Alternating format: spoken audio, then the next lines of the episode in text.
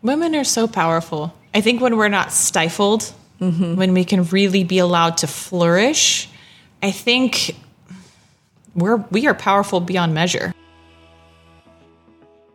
Hey, Dr. Mindy here, and welcome to season four of the Resetter podcast. Have I got a lineup for you this season? Lots of deep thinkers, lot of brilliant minds, all with one focus to move the needle forward on your mental and physical health. So please know that this podcast is all about empowering you to believe in yourself again and I want you believing in your body. I want you believing in your mind. I want you believing in your spirit. If you have a passion for learning, if you're looking to be in control of your health and take your power back, this is the podcast for you. Enjoy. On this episode of the Resetter podcast, I bring you the one and only Miesha Tate. Now, I know a lot of you have been asking me, how do you work out according to your hormones? And so I wanted to bring Miesha on to really show you what it would look like to take a woman's menstrual cycle and time her workouts according to the hormones that are coming in and out. Now, if you're not familiar with Miesha, she is a former UFC and Strikeforce fighter, champion uh, badass is what I would say. She puts on her Instagram that she's a woman warrior mom, which she is. And we talk about motherhood and what it's like to be a professional fighter and be a mom. So you're going to hear some really interesting discussions around that. She also happens to be a celebrity Big Brother 3 winner, which we talked about that in this episode. But most importantly, she is such a kind and compassionate human that is in this extreme sport of fighting, UFC fighting. And she was really broke a glass ceiling uh, for women. And you'll hear that story in here as well. Um, but when I look at her, I see a female body and I see a sport that is can work against her hormones if she doesn't do it right. She has got a few more fights in her heading into retirement. You'll hear about that in this episode. But most importantly, I walk her through how to put strength training, how to put cardio, where to put some of her plyometrics, when should she recover, and how to do that all in accordance with her menstrual cycle. So, those of you that have an active cycle, you're going to learn a ton about where you put different forms of exercise in during your monthly menstrual cycle. If you're a menopausal woman, we talk. I I I've, I have put in my two cents of what I've done with my menopausal body and timed different workouts to different hormones. And if you're a man, you're going to want to hear this as well because it's going to help you support the women in your lives. This was a very, very deep conversation on hormonal health matched to a professional UFC fighter, and it was incredible. And and what I probably have to say most of all is that what I love about Miesha is her determination and her focus to be the best she can be in her sport, but also her determination and focus to be the healthiest she can be and the incredible mom that she is. She she talks a lot about motherhood and balancing this crazy sport she's in mixed with her health, mixed with motherhood. It's it's a beautiful synergy of all the concepts that I teach here on this podcast. So, I'm so excited to bring it to you. You're going to learn so much about how you can match your hormones to your workouts all through the eyes of Miesha Tate. So, enjoy. Okay, resetters, let's talk about hormones, collagen, and your skin. So, maybe you've heard me say this before, but one of the troubling parts of getting older, especially for women as they move through menopause, is that we start to lose collagen. For women, we will lose 30% of our collagen within the first five years of menopause. This means we're going to end up with more wrinkly skin, our joints are going to be stiffer, our skin's going to be drier. So I'm always looking for new collagen products to add into my daily routine.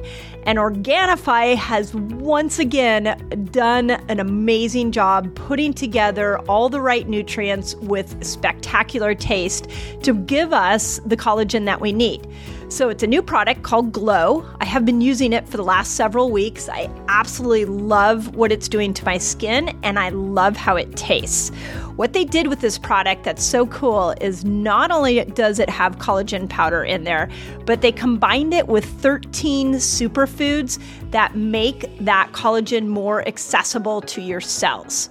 Remember, it's not enough just to eat a food or drink a food. You've got to have it in right combination so the cells know how to use it.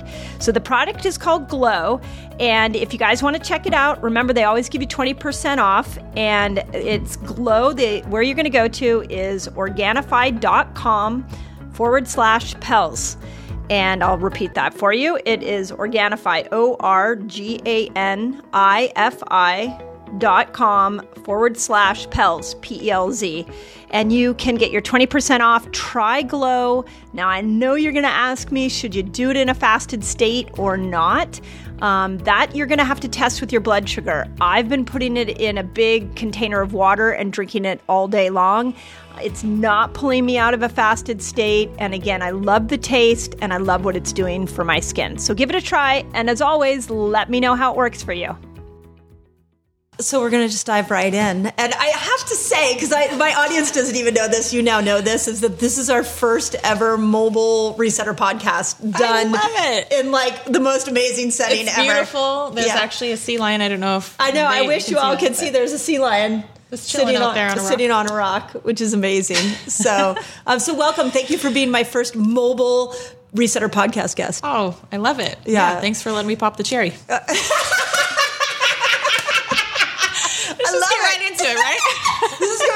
conversation. I love it. Um, okay, so I, I was starting to tell you that the the I am well, you know, my background is as a competitive athlete. I played tennis in college, and so I love the athletic brain, and I love women who like see a way um, where women can just kick ass, but they may not be welcome. Right. And the first time I heard you speak, I literally it was like eight o'clock on a Saturday morning at the, one of the IHA conferences, and you told your whole story about how there were no women in the UFC mm-hmm. uh, fighting. Or, world and you right. were the first one to shepherd women in. So you have to start with that because you broke a freaking glass ceiling for women and it's so cool. Well, I really appreciate that. Um, in all fairness, it wasn't just me. It always takes two to tango, you know? So I think um, I have to give credit where credit's due. Of it course. was Ronda Rousey and I who had this huge rivalry and we had this big fight and it was in Strikeforce for a world title. And it was the fight that changed Dana White's mind on women um, that we could not only be competitive, but we could sell fights and we could entertain. And we, oh yeah, because you have to sell we, tickets. Oh yeah, and yeah. we fought hard. And he, I think he saw that there was real substance there. Prior to that, he believed that the talent pool wasn't deep enough and that mm. there would have been too many mismatches. And he mm. was very adamant that women would never be a part of the UFC. And it's funny because I don't consider myself a cocky or arrogant person, right. but I am confident. Yeah, and I remember, uh, yeah, I mean, I work hard, right? I yeah. think when you work hard for something, it's it's your rightful ownership to be able to say, like, I'm confident about yeah, what I do. So I remember thinking that Dana had never seen me fight. And I knew mm. if I could just show him the way that I fought, that he would change his mind. And that was years before because mm. I was hmm. hearing him for so many years. Dang, yeah. women will never be in the UFC. And I was like, well, you haven't seen me fight yet. Because I know I have that warrior spirit, mm-hmm. you know, and I didn't win that fight. So it, it wasn't about the winning. It was just about showing up and being competitive and so changing what, mindsets and perception. That's been my whole career. But what happened in that fight that changed his mind? I think we just fought with such ferocity. Mm-hmm. We just really went out there and we fought hard. But not only that, there was a lot of skill. Mm. I think there was a lot of back and forth. Mm. And we had this rivalry. We really had some momentum, some following going in mm. to this fight. Right. People hadn't cared about women's MMA to that degree yet. So I think it started to change some minds on hmm, maybe there's something here That's that could actually propel women forward and, in sport. And so from there, what ha- like after that, then women were allowed into the UF. Is it a class? And excuse me for my no. lack of fighting knowledge, but is it like a UFC? Is it wait? Yeah. So they brought in the bantamweight mm. division. It was the only division at the time. Okay. So I think earlier in my career, I would have probably been a 125er, but that was the only weight class that was available okay. at the time. Right. It was the only weight class in Strikeforce, and it was the only weight class that came over into the UFC. Okay. So it was just what it was. Right. But they brought us over. They actually bought Strikeforce, and it was a really nerve wracking time for mm-hmm. women because we were kind of assuming that that was the end for us. Strike Oh. Force was the UFC for us. It was mm. the pinnacle. It was the best we could get. Right. Um, so when the UFC bought, we were kind of really nervous that we weren't going to have a job. Wow. Okay, so then when when they when they opened it up to women, how many women went flooding in to I mean, how many women are in the UFC Yeah, you know, I would have to guess there's around 25 in each weight class, and there's three weight classes right now. So it just depended. I, it's probably around that 100 ish mark. Okay. I mean, 75, maybe yeah, right around in there. Right. But um, at that time, it was just a handful of us 10, 12 of us. And I think they just continued building on that division. And my mentality was if you build it, they will come. yeah. You got to show women you- do you- that there's an opportunity here. Yeah. So do you sell as many tickets as men do? Sometimes more. Yeah, I wondered. Yeah, absolutely. I think women are some of the the more enjoyable fights a lot of the times. You know, Yeah. people will adamantly say how much they love watching women fight because we just fight with a lot of heart. Yeah, a little more, a little more, uh, a little more flowery, sort of compassionate uh, Mm-hmm. vibe about you. Um, do women get injured more than men? I don't think so. I, I don't think that's fair to say. I think, um, in all fairness, men obviously hit harder. They've got testosterone on their side. Yeah, yeah. you know, Yeah. good and bad. I would never want to be a heavyweight male fighter because it's just like, okay, who's gonna get knocked out? Mm-hmm. Right. Every fight. Could you imagine? right. You know, for oh, me, they, yeah, Yeah, They for have me- to go to knockout. that Yeah. for me, that's not something I really think about each fight. I don't think it's a high probability. Of course, it can happen. I Yeah. have been knocked out before. I was gonna but, say. um, you know, it's. I, I don't think we get hurt more often than the men. Not in fights, anyways. Perhaps in training, though. I do know that Hmm. knee injuries, and we train a lot with men Oh, interesting. still. So. Um, It's changing though. Now I primarily train with women. I would say ninety percent of the time. But in the beginning of my career, there were no. It wasn't a. It wasn't a thing. It was. A, it was a real treat to be able to train with a female. Oh, interesting. Mm-hmm. Well, and we're going to dive into hormones, but you know, like again, I want to. I'm, the conversation I've been dying to have with you is to like walk through the menstrual cycle and be like, okay, do you know when estrogen comes in? Collagen goes up, and when collagen goes up, that you're going to be more injury proof. So you're actually going to have less, even if you got hit with the same punch when estrogen is in her glory compared to like in the front half of your cycle compared to the back half of your cycle, your body's actually going to take that same punch differently based off the the sex hormone that's showing up at that time. That is so wild to me. This is something Crazy, I never right? knew. Yeah. My whole career. Yeah. You know, where were you 15 years ago? I, I, I just stumbled upon this stuff trying to solve my own Yeah. menopausal like situation, and then when I started to understand hormones, I was like, wait a second. Why aren't the, we doing this as women? Mm-hmm. Like, why aren't we looking at the characteristics of these hormones and then building everything around it? So the other thing I want to we'll chat about is testosterone. So when you say men have more testosterone, you and I talked about this. Yeah, they get it every 15 minutes, but you get it in in full glory at ovulation. So now we put you up against another female. If you're at ovulation, she's not.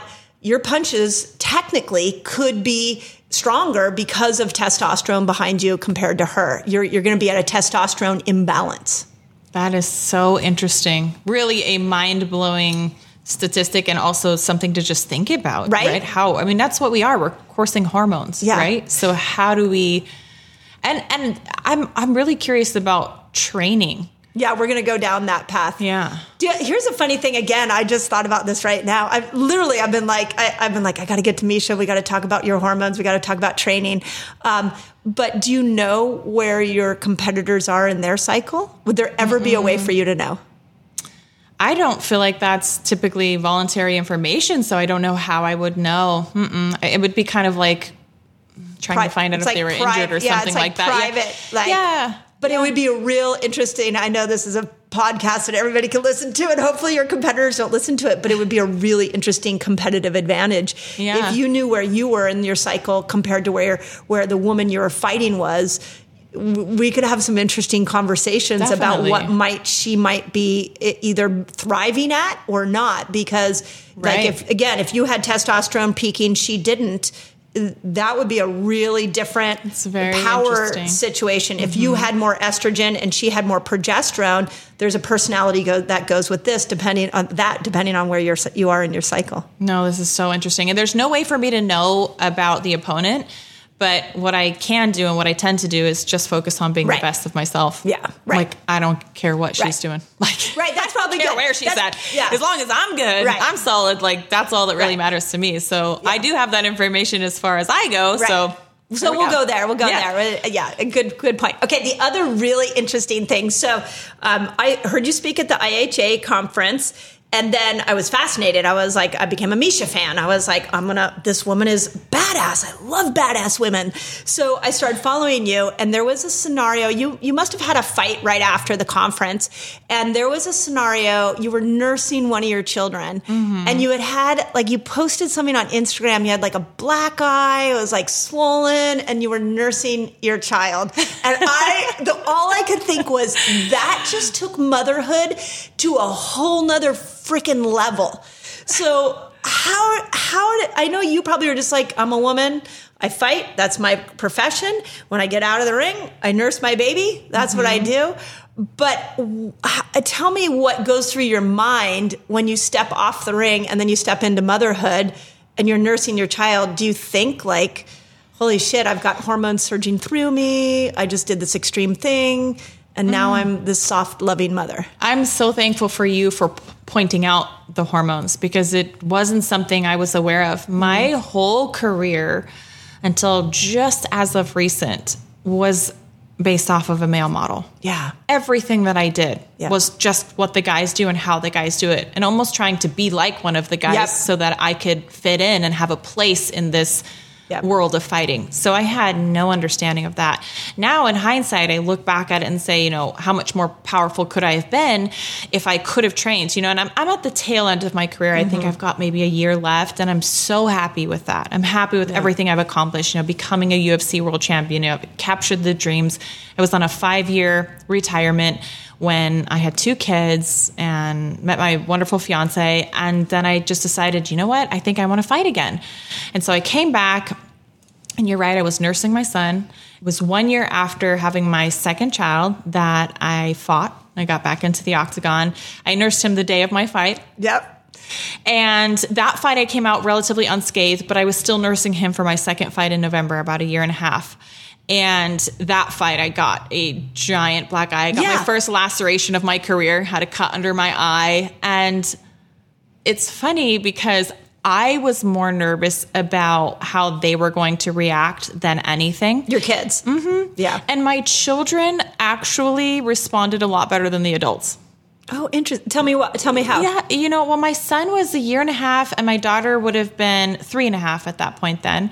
So my daughter had a lot of questions, but she wasn't alarmed by the face. And I mean, I'm you saw like Yeah, it I was saw it. like my You- eye like was your swollen eye was shut, swollen shut, and you're stitches. nursing your son. Right.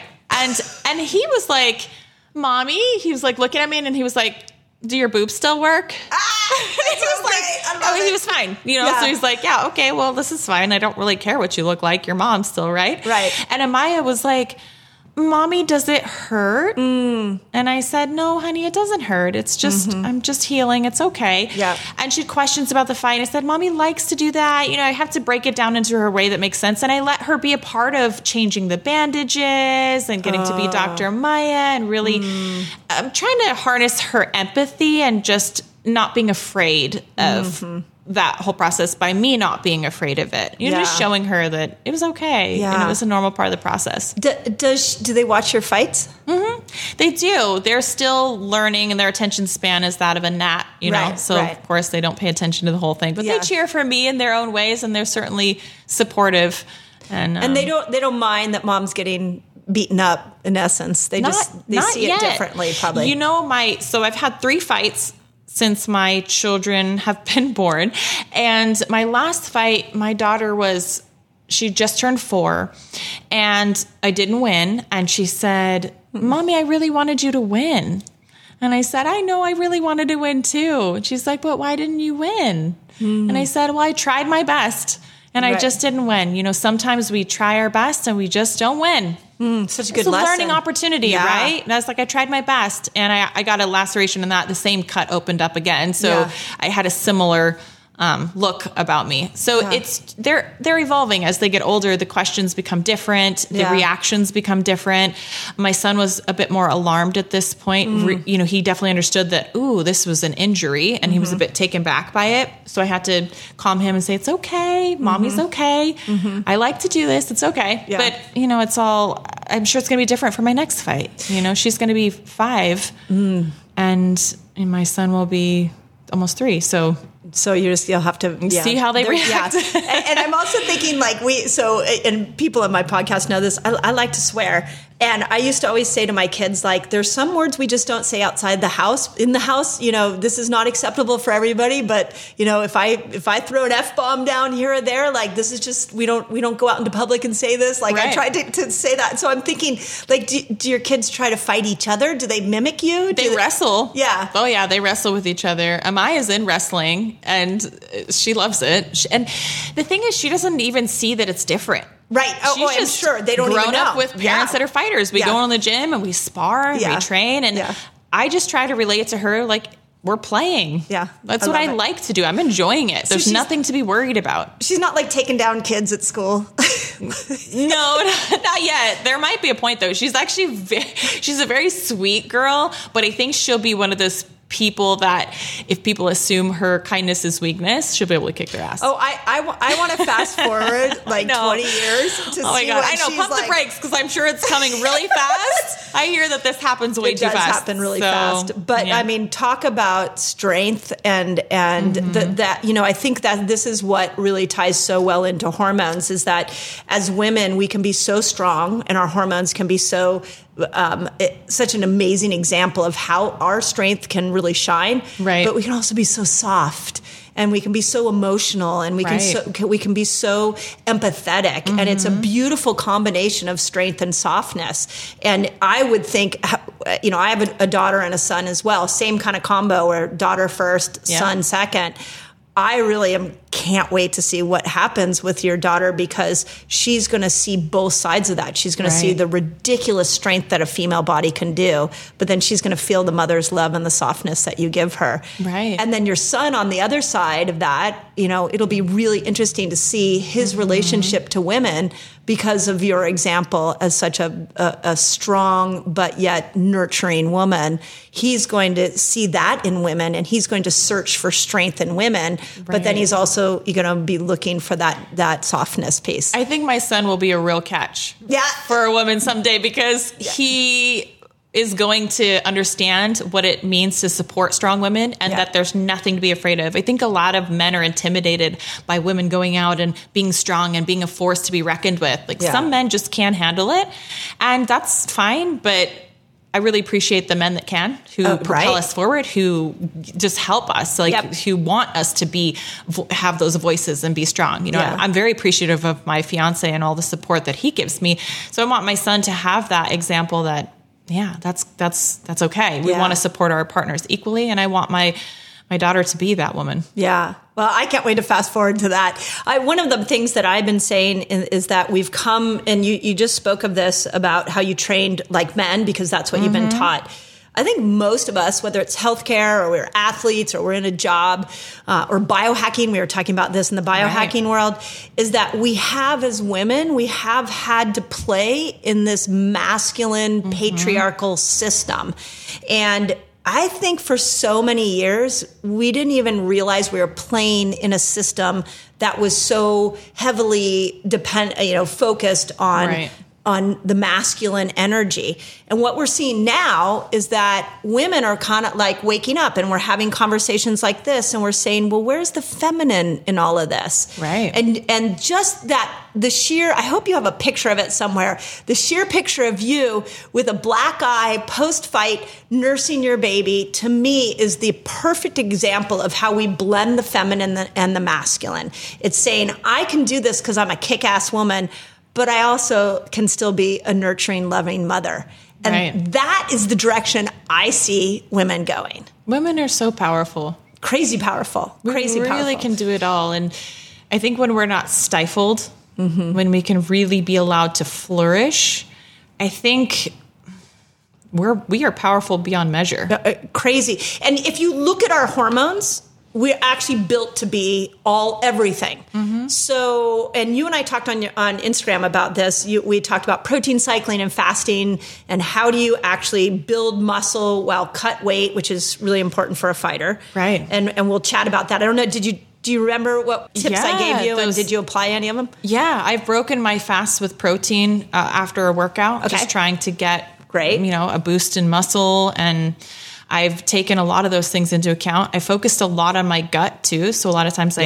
I I will break it with a probiotic drink and I mean I I'm definitely trying to implement these things um, because I've had my own issues with Yeah. hormones and cutting weight and trying to move a weight class and it's it's been a real stressor on my body Yeah. so i'm really focused on healing myself Yeah. from the inside out and I, I believe there's some really powerful tools here Yeah. to help me do that so i feel like i'm just getting my my toes wet Yeah. but the testosterone that's really interesting Super interesting. So so let's go through your cycle. So before I do that, tell me what just give me sort of a general idea of what your training schedule looks like. Is it's a weekly schedule right now, Right. correct? Like Yes. give me give me an example of the different variations you do Well, I week. do strength and conditioning three times a week. Okay. And then I usually do a pro practice, which would be everything from grappling to sparring. Okay. A few times a week. And as I build into my training camp, um, when I'm about eight weeks out from the fight, I will hit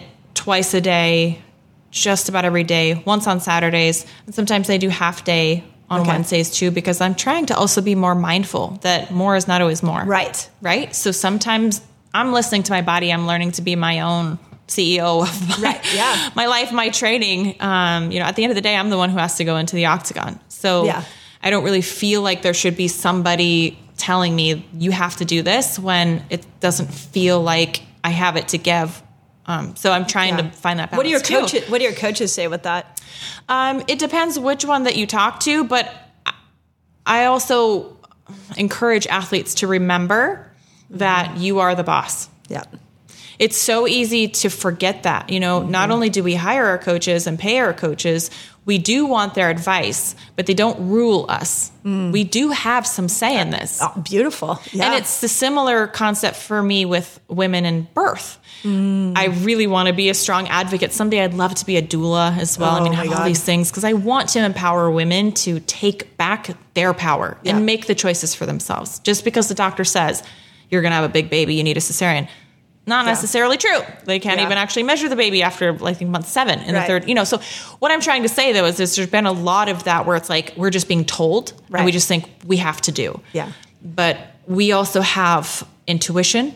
We Mm-hmm. have things that our body tries to tell us. And when we continually manually override, I think it can be very detrimental. And Yeah. I've, I've felt that myself. So um, it depends which coach that you talk to. I have um, Coach Sam Calavita, who I love working with with Training Lab, who is very mindful of the workload. But I don't know if he knows as much about the cycle for women. He might, um, but the workload is still what it needs to be. When uh, my request was to move down a weight class, it's like we we had a timeline. We had to do what we had to do. It's you know sometimes to hit the mark, you don't get to do everything the right right way. You've got to do it the way to get it done. Right. Right? Right. So I didn't feel like I had a lot of room for air, for error or a lot of room to relax. Right. So um, that was a really hard training camp. This last one, I tried to move down a weight class. I What- did move how, down a weight class. How many how many how much weight do you have to go down? so it's ten pounds lighter than I normally compete at. So Oh, Yeah, and you're you're like thick muscle. so I had to lose a lot of muscle because I was very lean, around 10, 9 or ten percent at one thirty five. And then I went down to one twenty five. So you- so you were nine percent body fat. and then I went down, and I I think I was around eight percent at 125, which means I had to lose a lot. I just didn't have a lot of body fat to lose. Yeah, At that and, point. and uh, you know, they're. Um, I mean, women are supposed to be at like for a healthy hormonal like at 19, Mm-hmm. Yeah. 20 percent.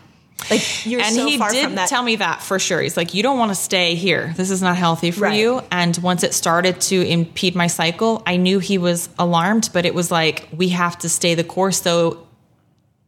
If this is this still This the is what you objective. Yeah. And it was like, that's still the objective. So we pushed through it, but I'm still paying the price. yeah, yeah. And- We accomplished the goal. We, we made the weight. We did the weight class. Right. But I'm still paying the price. But it's not like I can't imagine like let's say you make the weight class, you do the Mm-hmm. fight, but it's not like two weeks later you you pop from eight percent up to twenty percent. You, Mm-hmm. I, mean, you're probably what do you think you are right now? Oh, probably around 19 or 20%. And how and so what? How long do you think it took you to pop? I mean, to go from nineteen percent to eight percent on your Oh, hormones, yeah. like how long do you think it took you to get back up to a, a healthy body weight?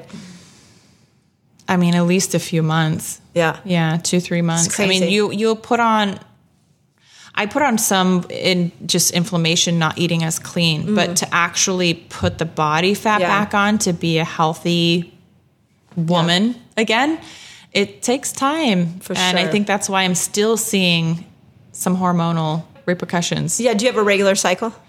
It's not regular anymore. It Mm. used to be. How old are you? I'm 36. 36. Okay. Mm. So does it have any irregularity rhythm to it? Like, is it every 60 days? Every. No, it's around that 28 day, but it can be four days late or two days Okay. early. So I'm usually still within a week, Yeah. but I think even have pushed sometimes like that seven, eight days. And Yeah. it's slowly been starting to get better. Okay. And then sometimes when it's like four or five days late, it's sometimes only two days long. Okay. And then as of recent, it was like two days early and it was like 10 days long. Right. And I was like, what is going on here? Yeah. Like it's all over the place. So it is all over the place. It's all over the yeah, place. Yeah. So so here's what we'll do is we'll go through like a month a monthly cycle, and then you're gonna have to get take this back to your coach and see how you how you can work with that. Okay. Um, before I do that, one of the, the big things that I always and I, and I asked Danica this, uh, Danica Patrick, when I one of the first questions I had for her when I first started to get to know her, I was like, okay, what did you do in a like six hour car race when you had your period? Like this is where we're at a bit of a disadvantage because well, Right. no, she was competing against men. I know. So I was like, how did you? How did what did you have to take more bathroom breaks? You can't do that because it's going to affect your your your uh, race time. It depends. yeah, she just said she was on birth control. She had it all Oh, manipulated wow. by by birth control. Oh, that's scary So- too, though. Uh-huh. Which is scary as well. So she had like you know synthetically manipulated it, which made sense for what she had to do.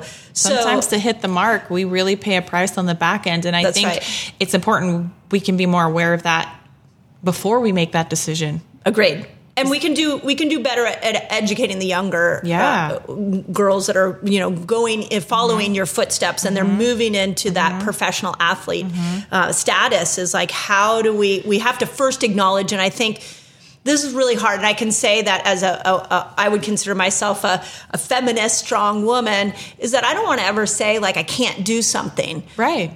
but when you look at us hormonally, there are things that we need to do differently at different times of the month, and there is strength in acknowledging that. Yeah. So I just think in with athletes, we don't give you all enough grace to say, "Gosh, that has to be hard given wherever you are in your hormonal cycle." So now you're fighting women. Never has that. Yeah. I mean, when we're on our cycle, I think it's to the point where men recognize well, that's something I don't fully understand, and it makes sense. You know, she's a little more emotional right now, Yeah. so maybe this will take it a little easier. Maybe they're starting to wrap their brains around that, Right. But I mean, when I started, it wouldn't even be something I would talk about. I'm like surrounded in a room of men. You think that that's the last thing that I'm gonna talk about, Right. I, I don't. I I'm trying to fit in, Right, right. not trying Not- to right. to stand out Yeah. and be like, oh, my period. You know, Yeah. It's like I had to pretend like it didn't exist. Yeah. And now the science, the research, the understanding, even the consideration Yeah. that we're so different, it's starting to make a head. Agreed. And I really think it's important. Yeah. Yeah, there's so many studies that have been done on male models as well, like Yeah. in almost everything. And, you know, I was talking to one of my trainers recently and he, and he was like, yeah, that's because men are easier to study. Right. Women are They're so much easier to study. More complicated. Yeah. Yeah. Mm-hmm. And, and, and in the science world, you know, to the researchers' credit, you know, a lot of women have been crying, like, why don't we have enough science on women? Why don't we have enough science on women? And I, think a lot of it is because we're so hard to study. You'd have to take uh, women cycling at the same time, same age, and really put your efforts into Right. categorizing women on different hormonal trajectories. But what we have to get out of is comparing, putting men and women lumped together in the same study. Yeah. My, the most common one that I always point out is the intermittent fasting study that came out like a few months ago, and it said, "Oh, people can't lose weight with intermittent fasting," um, and it made all the headlines. And it was like, "Intermittent fasting isn't your weight loss Right. tool." And I dove into the study, and it was a study of uh, like a good sample size. It was like a thousand people, and it was everything from a 17 year old man to a 65 year old woman were lumped into that. And I'm like, you can't compare a 65 year old woman to a 17 year old man when it comes to weight loss. You can't compare us to in anything. But you, and then you lump us all together and you're like, oh, well, it didn't necessarily work. It's because we didn't categorize them out. So I do think that's changing, but we are very difficult to study. Right. So, uh, you know, I always throw I that out I understand it, and I think is if we could even get some general concepts like what you're talking about about how to train according to when horm- what hormones are present, and is it possible to be mindful about scheduling fights? You know, is that something that I can even Can, like? do you get to determine when you, when I you, can tell them a roundabout when I would like to fight. you can? yeah. I Oh my can God. Okay. roundabout. Great. Okay. So, So we're I'm- going to go down. This is going to be great. yeah, I think this is going to be really powerful. Yeah, like d- your opponent doesn't doesn't determine it. Um, it's a little bit of combination of both. I'm fortunate that I've been with the company for a really long time Mm-hmm. and having been a former world champion, I'm very blessed. Not everybody gets this opportunity, but usually I can hit up the matchmaker and say, "Hey, I'd like to fight in May, uh, towards the end of May or this Amazing. time." You know what I mean? Okay. So So we're going to get you to fight it at, during ovulation. So okay, Okay, so here we go because that's when you got all all the testosterone. this is going to be so fun. Okay, so let's go through your cycle. So day one to day ten. So day one is when you bleed, and to day ten you're building estrogen. So two things, a couple things to know about estrogen. Uh, very forgiving of cortisol. So, you know, any stress, you can push your workouts. So, if your coach is listening to this, or if you take this back to, to whoever's the head person training you, like if you want to really uh, improve your fitness and push that workout till you're in complete exhaustion, do it from about maybe wait till the second day of your period, maybe the third, but then from there until about day 10, go for it. That week, you a little over a week, you're making estrogen, you should be you should be pushing yourself. okay. The the second thing to know is that you want to keep glucose down and you want to keep you know insulin down. So it, I don't. I assume you probably don't do low carb. No. ever. And I'm not. I don't think you should. But um, if you were to err on the side of like higher protein, more of nature's carbs, do you do like do you are your where do you get your carbs from? A lot of it's sweet potatoes. Excellent. I love sweet potatoes. I mean, I, off camp, I'm not perfect. I'm not going to sit here and say like I'm perfect because I'm Right. I'm not. But I generally try to be mindful of getting cleaner sources of carbs, Okay. fruits, sweet potatoes, um, Perfect. vegetables are also a great source of carbs. I mean, I'll have oatmeal sometimes. Perfect. Um, those kinds of things. So Yeah. what I if if I was designing a nutritional program, I would say from day one till day ten, you should do a plenty of meat, variety of meats, because you're going to get different amino acid profiles and different types of you know everything from chicken to to turkey to fish to grass fed beef. Like you want a good variety, and then I would say you would definitely want to lean into more fruits, and I would go maybe to the more lower gly- glycemic fruits. So I would do like the berries, the Right. the apples. Um, I wouldn't necessarily do the tropical fruits. I'd save that for the back half of your cycle. Okay. Um, and then you could add in. You could do the sweet potatoes there. You could do the potatoes. You could do rice, like a like a wild rice or a forbidden rice. Quinoa, is Quinoa, ama- yeah, amazing. one I use. Yeah. So you mm-hmm. so but when we look at things like breads, pastas, cakes, cookies, like all that, there's just there's nothing there for us other than it is Right. going to raise glucose.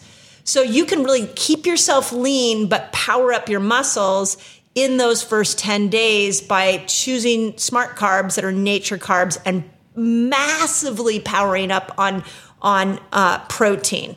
And for a, for an athlete like you, you would want a protein load of about 1.6 grams of protein for every pound of body weight you are. And Right. then you would want to be divvying it into your diet every two to three hours, like we talked about when on, on when we did the Instagram live. Yeah. So it's like if we look at like how much do you weigh? Now about 149. One for, and what are you trying to get to? I will have to weigh in at 136 pounds, Okay. but I will not diet down. I naturally lean down to about 143 pounds, Okay. and then I cut from there anywhere from 139 to 143. Okay. Yeah. So so let's say just rounding out the numbers, like you need you probably need about 200 grams of protein a, a day, and I would put that in that front part of your cycle. But the way I would divvy it up is I would divvy it up in like 50 gram chunks. Okay. So you would do four meals of 50 grams, and you would want that every couple of hours. Does that make sense? Yes. So, how long would you say would be a good range to fast when I'm in a training camp? I, it would be harder to hit those longer fasts. What I did my last training camp, I went slightly ketogenic. Um, so, a little less on the carbs, but I still need a pretty good amount of carbs. I think my protein intake was around 150 to 170 grams at the Okay. time, but I was lighter. I was in the 130s. And mm, the fats were around 80, and the carbs were whatever would make up the rest of um, 1900 calories. That's about what I was at every day. Okay. Okay. So numbers evade me. Um, I'd have to look it up. Yeah. So carbohydrate wise, in that, for, and again, we're going to break it through the cycle, day one to day ten. You would you would probably keep your carbs a little bit lower, um, and for you, I would say seventy five grams, maybe hundred grams.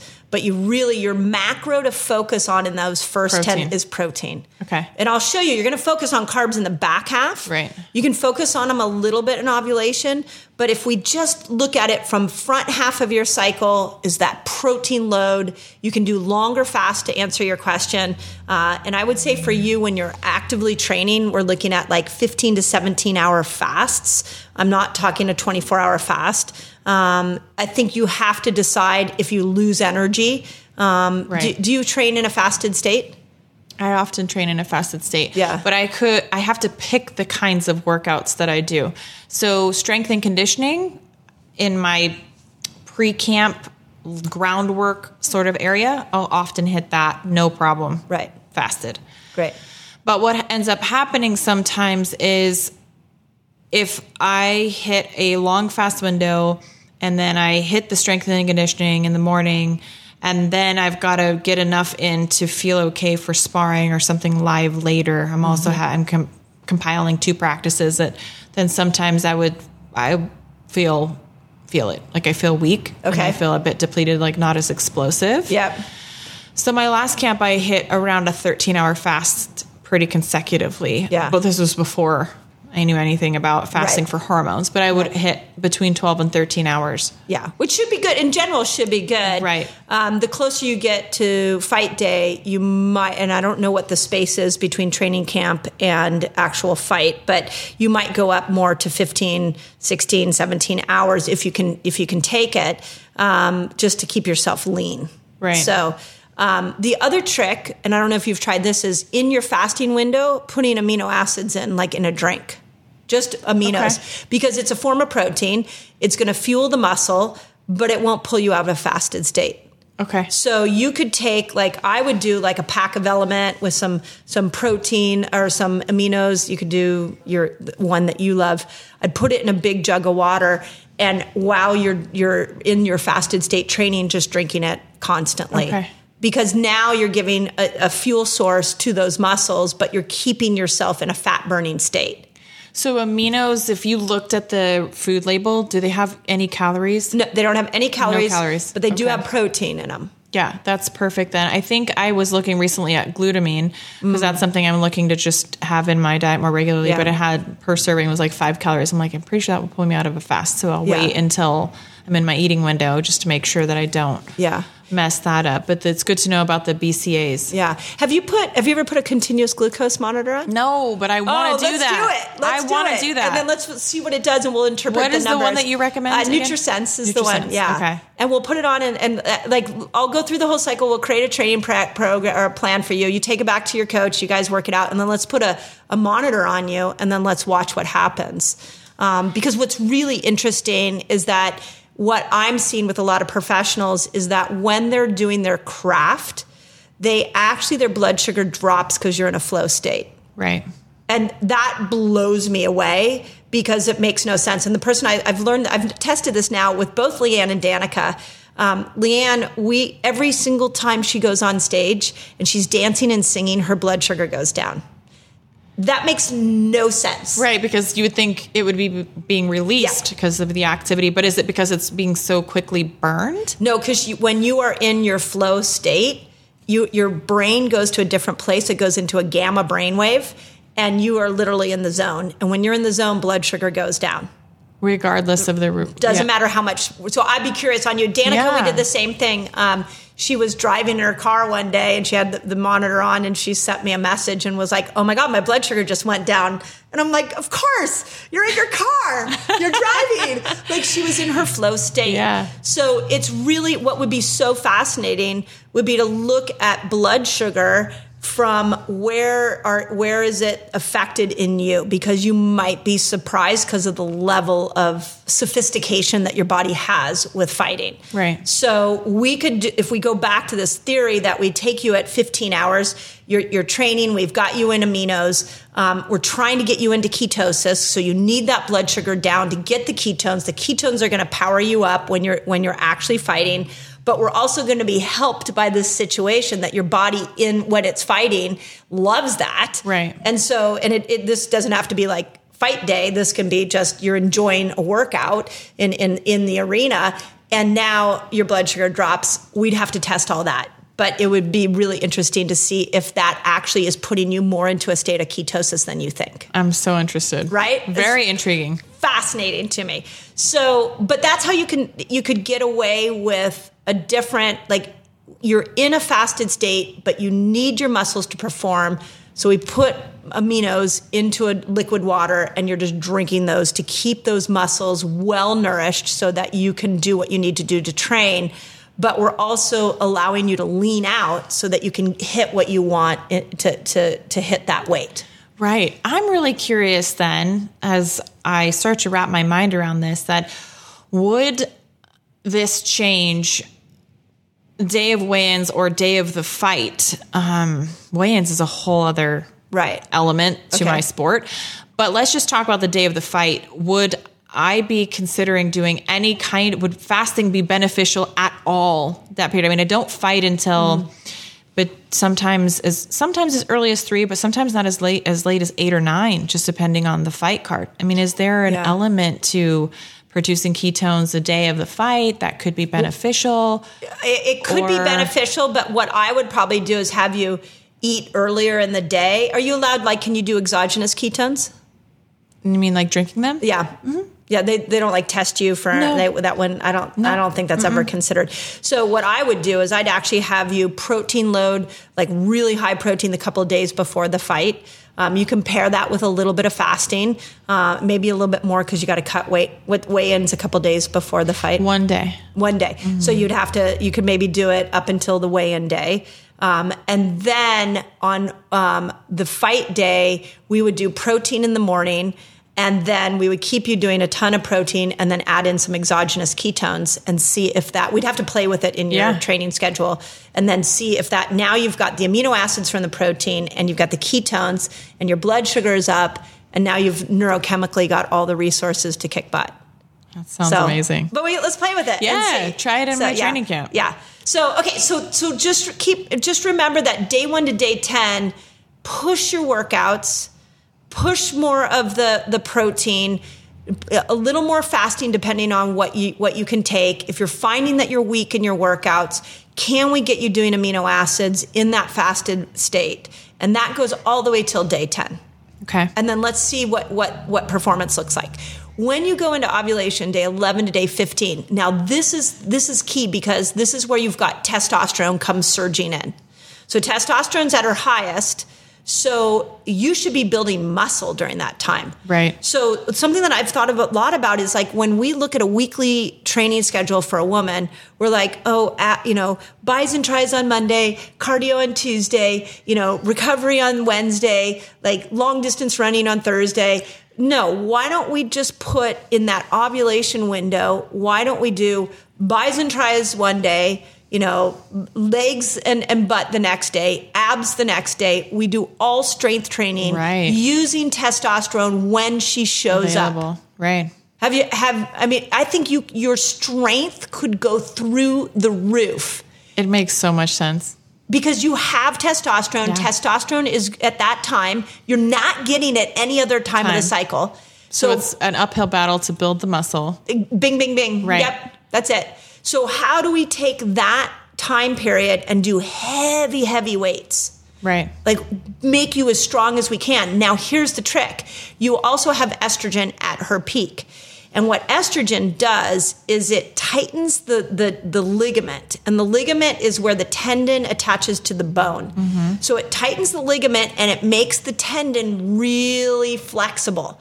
So when you lift the weights, you want to do slow, heavy weights. You don't want to do a lot of plyometrics. You don't want to do a lot of HIIT training. Right. But you want to do heavy weights for the testosterone and you want it to be slow so you're, you don't injure yourself because of the estrogen. I've heard that on your cycle is a not a favorable time to do things that would that like knee injuries are more prone, hip injuries are more prone. Is that true because the things are more relaxed, right? In- so it might yeah. not be a good time to do active sparring, Yeah. for example, or something box jumps or anything that's like really hard on the joints or potentially could cause something to yeah. During ovulation, plyometrics, that Okay. kind of jumping is that you, you're going to be more prone to injury. Right. But on fight day, I'd be curious if um, you know you you need flexibility. That's part of the skill of the sport, correct? Yeah, I think to a degree, flexibility Yeah. is beneficial. I wouldn't say it's like on the top priority. Oh, okay. But um, if you're in a place where you're having to test your flexibility, you may have already uh, messed up. Oh, really? Oh, okay. Okay. Yeah. So it would be, I mean, you can always backfill in with some collagen and make sure that you're like getting enough stability in there. And you have so much muscle that it may not be as much of an issue. Right. Um, so, but again, we'd have to test that. Yeah. But in training, and this is what I say for all women, is that why are we not using testosterone to build muscle during ovulation? You're not getting it any other Right. time. You instead of doing cardio during that time, take that five day ovulation window and power up on your strength training. How much testosterone are we getting in that one month, that period of the month? You know, so you say men get it every 15 minutes. Yeah. Are we getting it every 15 minutes for five days? Like, Oh, that's like how question. much are Well- we actually getting? Yeah. So, uh, you know, hormones in general pulse in. Right. So they're never, it's not like a, a faucet you turn Right. on. But um, I don't know what the frequency is. Uh, it's, but you're getting it like when we look at it on a map, you it's coming in in those five days consistently. At Right. what rate? I'm not sure. But it's pro. I'll go look it up for you. But I'm guessing it's probably you know every few minutes it's just coming in as a, another Right. pulse and then it relaxes and then another pulse and then it relaxes. Okay. Because it, you, what you're made to do during that time is procreate. So what your body is doing is it's saying, okay, well, how about, you know, we make sure you have plenty of testosterone so your libido goes up Right. so that you go and find a mate and we can reproduce. So it's got to come in very, very consistently. I would doubt that it comes in in the morning and then like later in the afternoon it comes in again. I think it's Right. like a low hose that might be like pulsing in um, pretty consistently throughout the day. So interesting. fascinating, right? Yeah. So we do we do cardio in the front in the in the first ten days. Push it. You can do plyometrics. You can do all the all the speed work. Like really push those workouts. Then we get into ovulation. For five days, you power up on all the all the muscle building. I'm not saying you can't do muscle building in the first half of the cycle, Right. but the heavy, heaviest weights should be during that time. Okay. Now, nutrition wise, this is where you want to power up on all your probiotic, prebiotic, and, and polyphenol foods. So, this is going to be fruits and vegetables, every like big green salads that you can find with a variety of vegetables in there, uh, a lot of nuts and seeds. Uh, hemp seeds are amazing. Chia seeds are amazing um, because you want to support your microbiome. All your fermented products, so all of your sauerkrauts, kefir. Okay. Like you could do tons of raw kefir at that time. Raw is the best. Um, but you really want to focus on the microbiome during that time.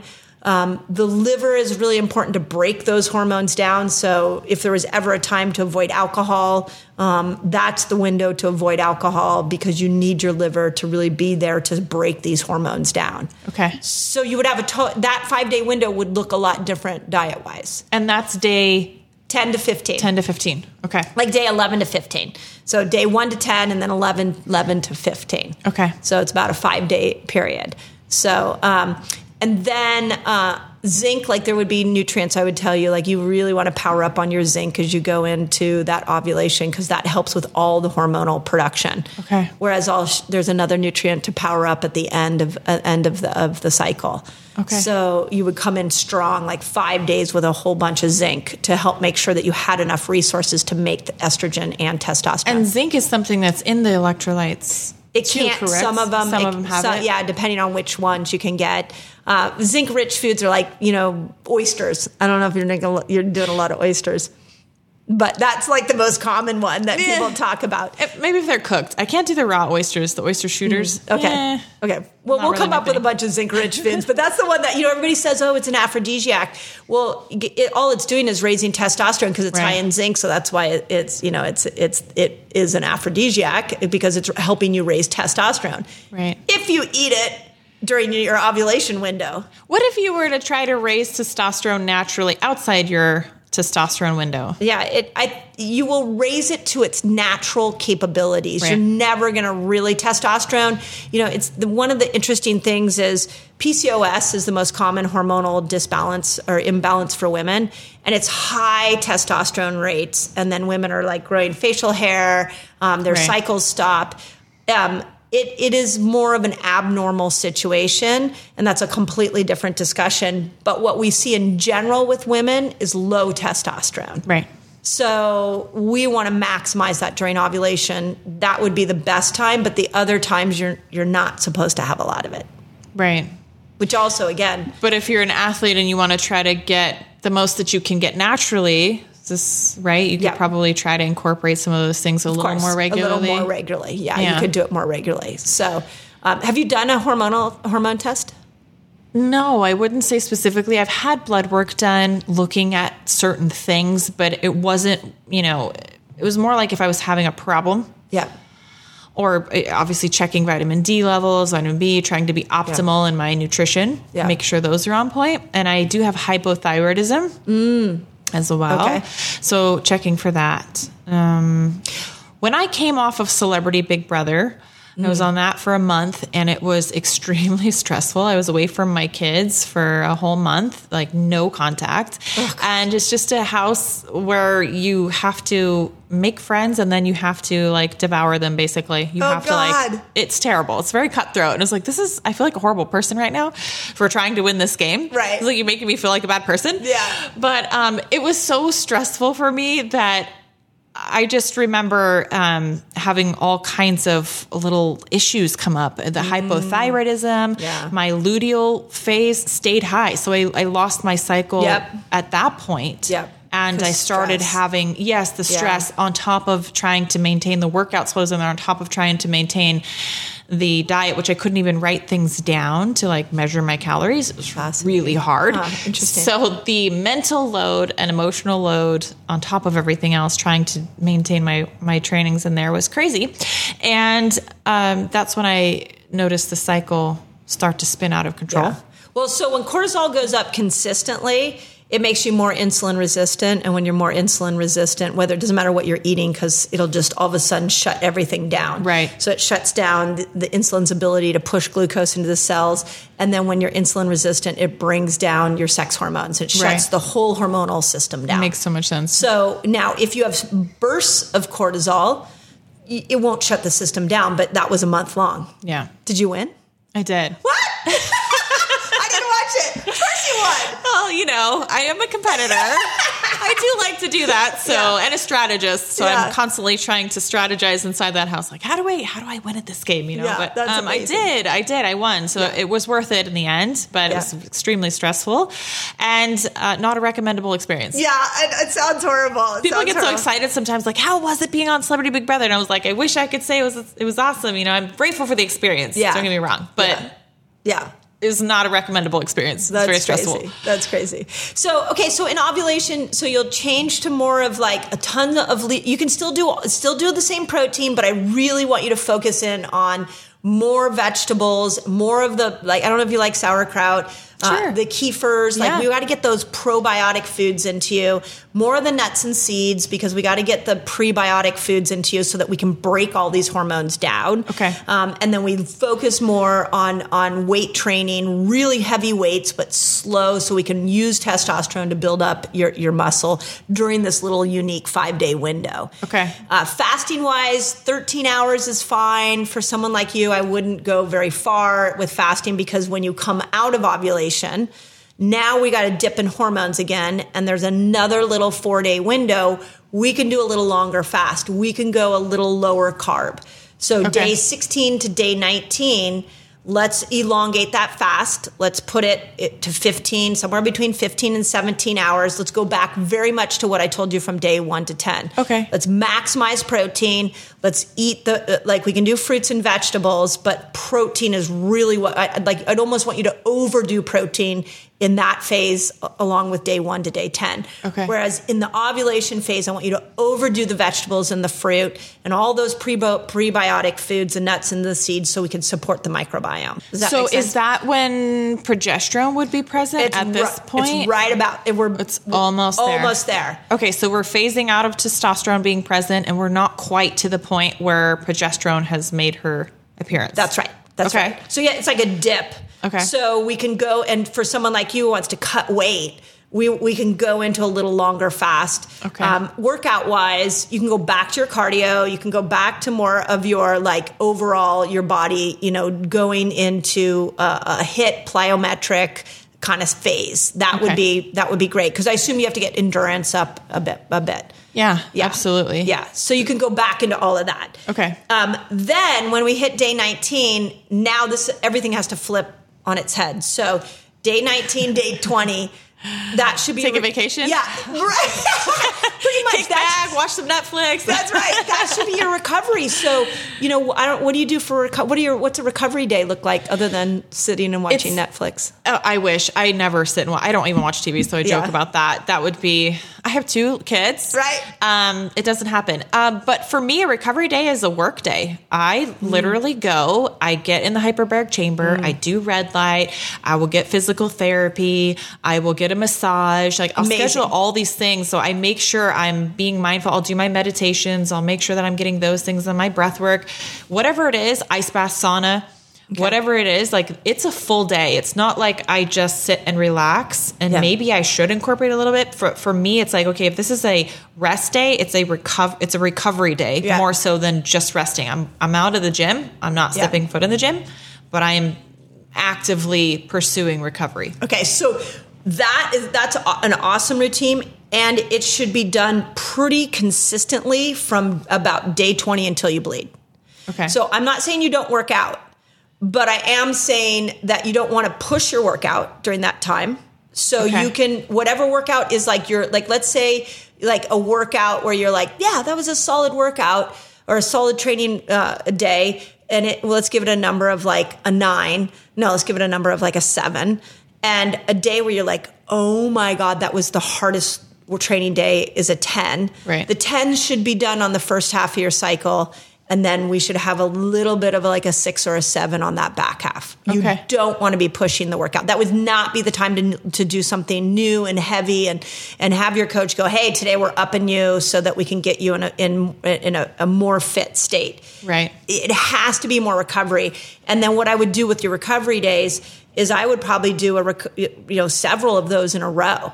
Um, you know, I don't know how often you go in in hyperbaric chamber, but I would go in every day from day 20 until do an hour, maybe hour and a half every day from day 20 until you bleed. Okay. Because it's going to bring cortisol down And so that's going to help you um, be Right. able to recover and balance. Whereas the rest of the cycle, you could pop in maybe once or twice a week, but the week before your cycle, let's power up on hyperbarics a little bit more so that we're putting your body in more of a parasympathetic state, which is what it. it naturally does already. Right. So Do you think there's anything adverse to doing the hyperbarics at other points? No, you can do it. cycle? No, but I think it becomes a powerful tool the week Right. before your period. Okay.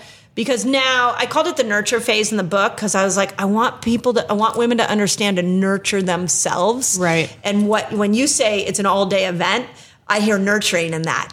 And that's what we've got to get you doing. But you can do it any other time of the of the month. I'm not saying don't do that, but it needs to be the primary point. focus from day 20 until you bleed. Perfect. So if you and the and you don't push your workout to a new height. Right. It needs to stay at a comfortable Dial back level. a little bit. Yeah. You can still lift weights. I don't know if you do yoga, but you like yoga, Pilates, hiking. Um, if you, it, during that cycle, if you woke up one morning and you're like, I don't want to train, don't train. Yeah. That would be the time to say no. You know, as an athlete, we're so good at like pushing through the no. Right. Like you, you just train your mind to like not to just go, yeah, well, we're going to do it anyways. Right. So totally fine to do that every other part of the cycle except starting at day 20 till you bleed. Okay. Because now you're working, really working against your hormones. Right. And then you do that until day, and, and then you're going to up your carbs. So we want to go into the sweet potatoes, like potatoes, squashes. We want the bananas. We want the the mangoes, the papayas, the pineapples, citrus fruits. Like really go into those higher glycemic Okay. foods during that time because now you're supporting progesterone. So then once you bleed, now you bleed. You're you're getting your cycle back. You're bleeding, and all. And you know the thing about blood that's the menstrual cycle that's so interesting is it's a bit of a detox. We're like Right. think about it. We're I've shedding the that. old. Mm-hmm. So any like the the lactic acid or stress hormones that you've accumulated along the training schedule, you you know if you can get progesterone at her peak, you're going to have a really good shed of blood. And those first couple of days, you're getting rid of the stuff that doesn't serve you as you move into the harder training period, starting day you know two or three of your cycle. That's incredible. Does that make sense? So you got so now we're like now we're working with each hormone. We've got cardio set when when at the beginning we've got testosterone now that we're working with powering up on your on your muscle. We come out of ovulation, we can go back to some cardio and then now we're in that progesterone building and we're nurturing ourselves. We're doing a little more recovery. Okay, so this brings me to my next question. I think I understand that very well. When would be the worst time to try to cut water weight? Because we diet and we try to mm-hmm. get l- down in weight lean, but what people don't understand is the difference between losing weight and cutting weight. Yeah. Cutting weight refers to the dehydration process. Mm. That's all just vanity weight. It's just to make a number on the scale, and then we go right back up to the number that we were before we started dehydrating. We stopped drinking water. We got in a sauna until we Yeah. made weight, Right. essentially. So, if I understand it right, progesterone is going to be a hormone that's going to want to hold water a little bit, right? Yeah. Because it wants you to be in a nurture phase. Yeah, you got it. Okay. So, like, the worst time for you to fight and the worst time for you to cut weight would be from about day 20 until you bleed. So, if you could schedule your fight, Yeah. don't like make sure it's not at that time Okay. because cutting weight's going to be harder. And you're also, so the other thing, think of the, the interesting thing about these hormones is estrogen makes us very outgoing. Right. It almost, I mean, you could almost call it aggressive. You know, it makes us very like outward. So you need aggression and outwardness in your sport. Whenever I'm too talkative, I blame it on the estrogen. Yeah. It's like it's the estrogen. I I, know. know. Like it's over explaining. Sorry. Yeah, no, that's, I know. I always, I always call it "stop talking, Mindy." Why don't you talk? Why are you Yeah. talking? Um, but then progesterone makes us very inner, so you're gonna have to fight against that inner to be able to just get in the ring.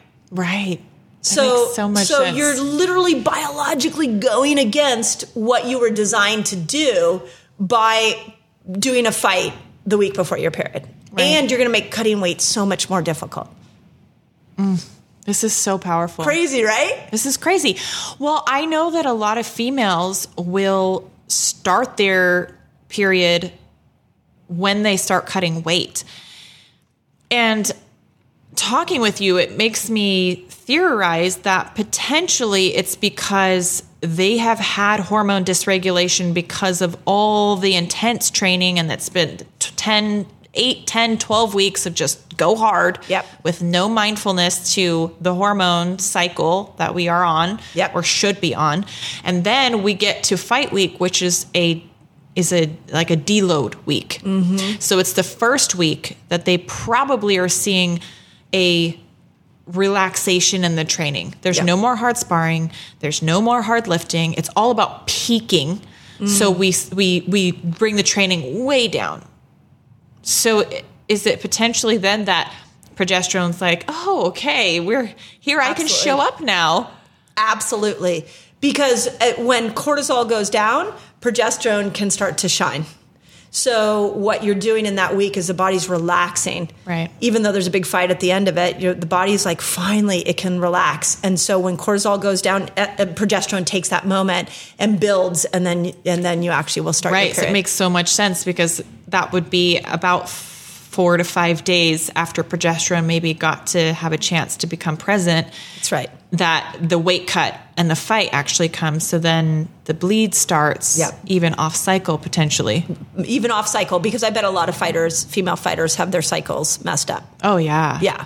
So I have the- a friend of mine who she couldn't stop Yeah. bleeding. It was just it was just so bad Oh, and I she was just so tired. And I was like, get in the hyperbaric chamber is like the one thing that mm-hmm. I could offer. At least get the recovery on point because I think she was just training herself into such a hole. Right. Such a deficit. I Right. always think of like a deficit like a hole. Like you're digging yourself into this hole. That's right. And maybe you take one day off, but you're not out of the hole. And then you go right back into digging and digging, digging, digging. And sometimes athletes just think they've just got to go hard all the time or they're not going to win or they're not doing enough. Yep. And I think it's c- coming to light that it's too much. That's exactly right. And this is where, you know, like, I feel like as women, we're so crazy capable. And we have to remember in, in this ability to, to do anything a man can, we do have to mind progesterone. We have to realize that when progesterone comes in the week before our periods, or in, in this scenario, you're not really knowing when progesterone coming, is coming in, but she's using the moment that there's a relaxation moment to come in. That there there has to be a softness. It's like an ebb and flow. Right. Like hormones have a dance to them. And you know, with men, they're on a 24 hour cycle. We're on a 28 day cycle. So we need a longer period of recovery, a longer period of softness. And if we don't do that, now the hormones are completely off. They're completely out of balance. Right. And um, and that's it's hard because I'm sure you think about this as like, I'm a woman, I can do anything. Right. Except we also have to embrace when we're supposed to do nothing, and there is power that is powerful to embrace when we're supposed to do nothing. Right. I think that's so powerful. I mean, it's, we can do anything, but we also have to be mindful of everything. That's right. In a sense, you That's know, right. we we have to be mindful. Yeah. My other question to you then is how detrimental is it for athletes who are losing their cycles because of hormonal dysregulation? What's Yeah. going on there? Yeah. Uh, sometimes I feel like it's the it's kind of like oh this is great I don't have a cycle I don't have to because it's something we have to feel like we have to worry about or that it's a negative right, Yeah. so anyways just could you So, so well, enlighten let's me go, on that let's go back to the idea that that the shedding of your uterine lining is a detox. So you are literally like so estrogen. Let's let's use estrogen as an example. Uh, during ovulation, estrogen builds.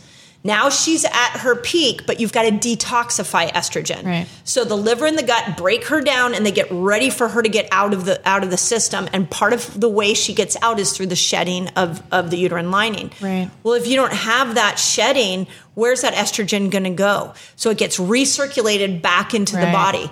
Well, estrogen breaks down into three different types of metabolites. One of them is helpful and two of them are harmful. So if those harmful metabolite estrogen metabolites are not shedding and getting out of your system, they're getting stored in your tissues. And where they'll get stored is typically in fat.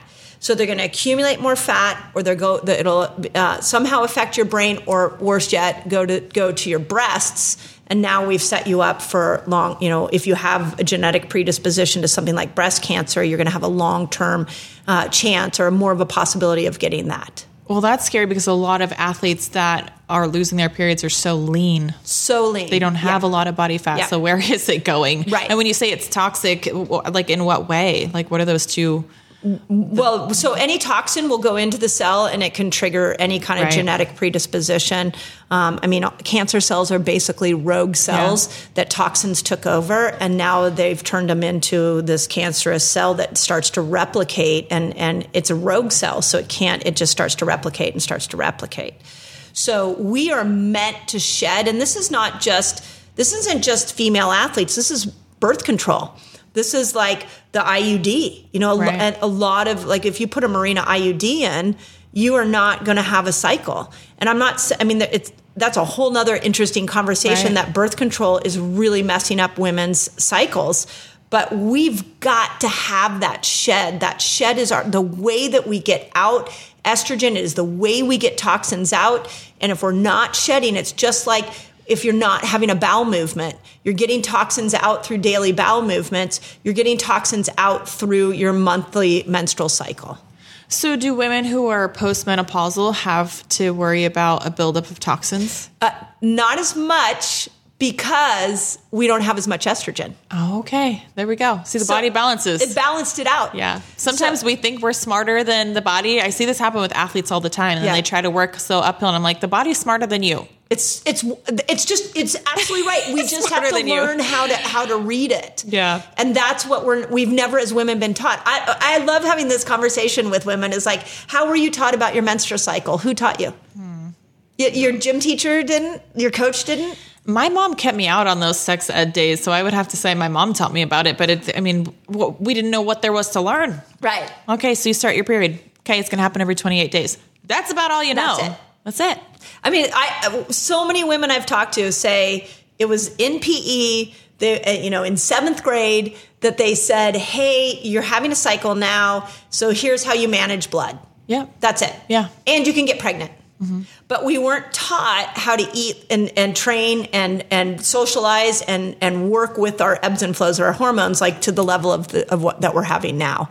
And to me, that's what we like. Uh, you know, you we, you talked about what you know retirement is is on the on the horizon for Yeah. you, and I would think there's a desire to go back and help the younger women that are coming through the the, the ranks. So one of the things that would be really cool is could you go back to those female, younger female athletes and teach them what we just talked about and show them how to fight and train and live in accordance with their hormones. Now we're, we're, we're taking on this message and we're passing it down and we're changing the next generation so that they, A, I would think, you know, I'm, if we see this in, in women in sports, um, that what we were able to accomplish, women were able to accomplish years ago till today. Like, look at Chris Evert compared to Serena Williams, like vastly different uh, skill set because we've learned so much since the years of Chris Evert's training compared to Serena's. You Right. could do the same thing with the women going in, into UFC fighting. I hope so. That is my goal. I want to cool. continue to empower women on all levels. And, you know, I mentioned birth earlier. I mean, everything from being an elite female athlete to having the right to say how you want your birth experience to be. Yeah. Whatever it is, I just want women to feel like they have some choices. They have a lot of choices. Yeah. They have all the choices and they have some answers so that they can make informed decisions. That was what I was missing in my career is I just didn't know these things. And in spite of, I feel like I became a champion because I feel like I had I gave myself no choice, mm-hmm. but I couldn't hold it, and my body started to break down. I started to have all these issues. I, I developed this hypothyroidism. I didn't mm. know. I was cutting weight even harder. I was dieting even harder. I was like, I'm eating nothing. I'm like a rabbit. I'm so weak. I mm-hmm. still was not barely losing weight. I almost couldn't make weight sometimes. So I had no idea these things were going wrong.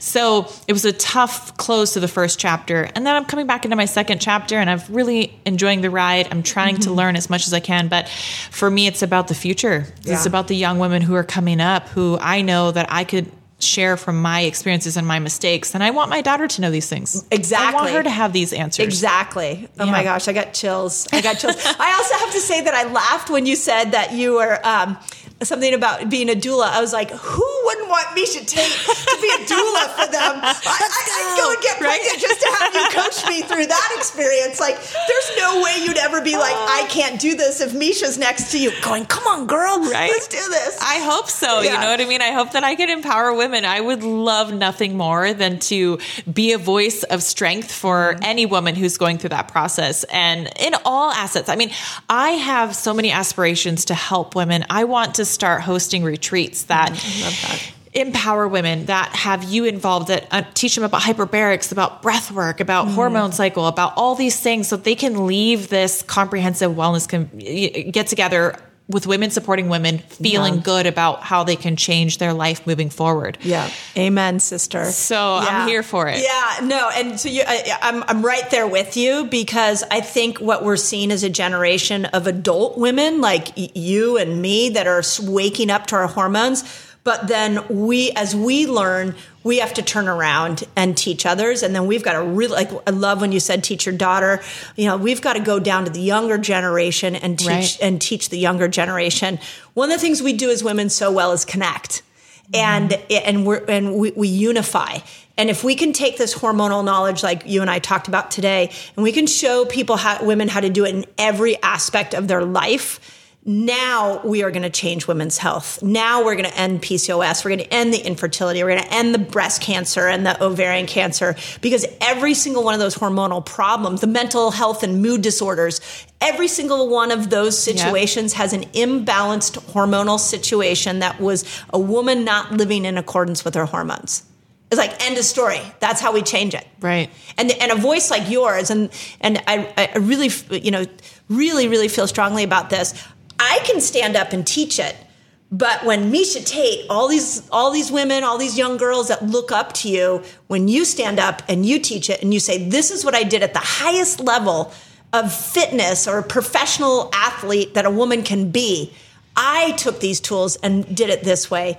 Now you have amplified the message just because of who you are.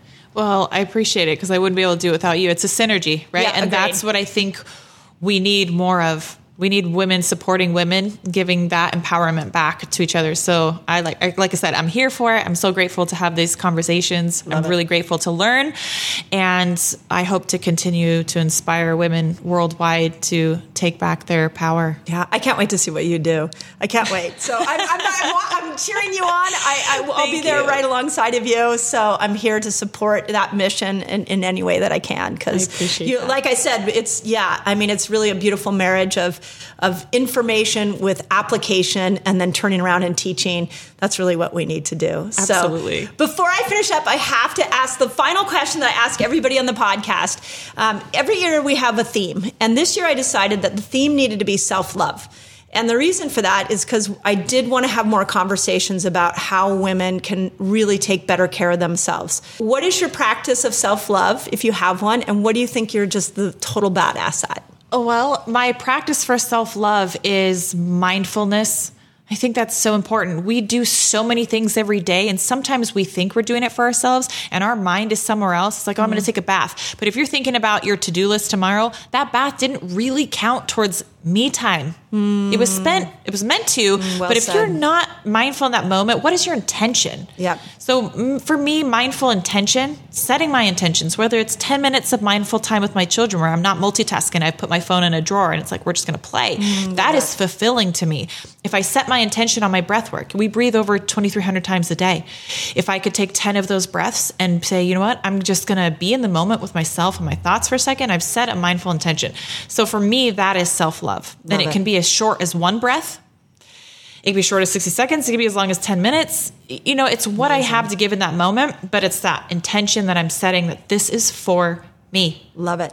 Even if it's for my children, a lot of times that's for me. Yeah. Me being there with my children, enjoying their giggles and their laughs and that moment of them being cute toddlers. Yeah. That's for me. so important. Yeah. And I, I just want to say one thing on that. Uh, you know, my daughter's 23, and we've had a lot of conversations about, um, you know, what it was like to have me as her mother. And one of the things she said is, you know, you've worked so much in my life. And I started to break it down for her, and I was like, I really, you know, I was with you as in your in your preschool classroom. I did a lot of things, but what I realized is that I didn't do what you just said. Even when I was physically with her, I was often thinking about something else. And they sense that. Yeah, and I and I, and I was able to apologize at twenty. I was like, "You're right, you're right, Bodie." Like, I, I was physically there many times, but not mentally. So what you just said was wisdom at its highest for a mother. Thank you so much. Yeah. It's so important. Our children do definitely sense that, and it's hard because the, that's the expectation today. That's right. Is that we've got to do all these things. Yeah. But I look at life sometimes. I'm like, what are these things? Right. What did we just create? What is this? Why do I have to live to these standards? That's right. Why can't I just be in the moment with my children? That's right. Yeah. Why not? Because that is actually the purpose of my life Yep. is not to provide for tomorrow. Although yes, it's important to provide a future, but not at the cost of missing today. It- so well said. Right? Yeah, so so, well for me learning that I'm so grateful at this point because I catch myself doing it all the time. I'm not Yeah. saying that I'm perfect at it. I'm certainly not. But I'm aware of when I'm doing that. And so I think that self-awareness is maybe I could say that would be my my my growing superpower is just becoming aware of when I'm losing my focus and when I'm not taking the mind. I'm going through the motion. Yep. I'm there, but I'm not really there. Right. I'm not really there for my kids. I'm not really there for myself. I'm taking 10 minutes. I'm, I'm in the bathroom I'm on my phone. That is not restorative time to me. I have to be mindful with my intentions. Mm-hmm. Yeah. So I would say that. And, and then, you know, I just, I care a lot. I love people Mm, You can sense that. and I want to make a change. Yeah. So that's, that's what I plan to do. And I will be powerful in that. I love it. Okay, well, I'm right there with you. Where, uh, where do people find you? I mean, outside of your badass Instagram, like, and come watch you at a fight, where do people find you? Um, I mean, well, my Instagram is just at Miesha Tate right now. Um, maybe by the time this podcast has launched, I will have a new branch. So I'm going to start. Um, I have recently snagged Mama Miesha as the Instagram handle, Ooh, and, and I haven't developed it yet. It's M A M M A Miesha. It's a nickname that I had well before I had kids because of my house has always been a revolving door. Mm-hmm. I love helping up and coming fighters. I understand the struggle or people in general. I just have it's part of what makes me feel good as a person is to give back. So I think I'm going to work on really developing that and just um, d- diving more into the wellness side of things. So you could just find me on online in either one of those. Um, and and I have a wellness center too, Doesn't Ruin Wellness in Las Vegas. Hyperbarics. Yes, hyperbarics, red light, brain tap, neural check, lots of different things. We're looking to be more comprehensive too. You know, I want to incorporate more breath work. I think that's so important how Yeah, we breathe for agreed. ourselves. You know, Yeah. some mindful breaths can really make a big difference. So, um, I'm just looking to make change. I love it. And um, I'm you're really doing it. inspired by you. Oh, you're amazing. Thank you for that. Oh, I appreciate that. appreciate you. Yay, high five. Awesome. So awesome. Thank you so much. Thank appreciate you. you. I appreciate it. Awesome. Thank you so much for joining me in today's episode. I love bringing thoughtful discussions about all things health to you. If you enjoyed it, we'd love to know about it. So please leave us a review, share it with your friends, and let me know what your biggest takeaway is.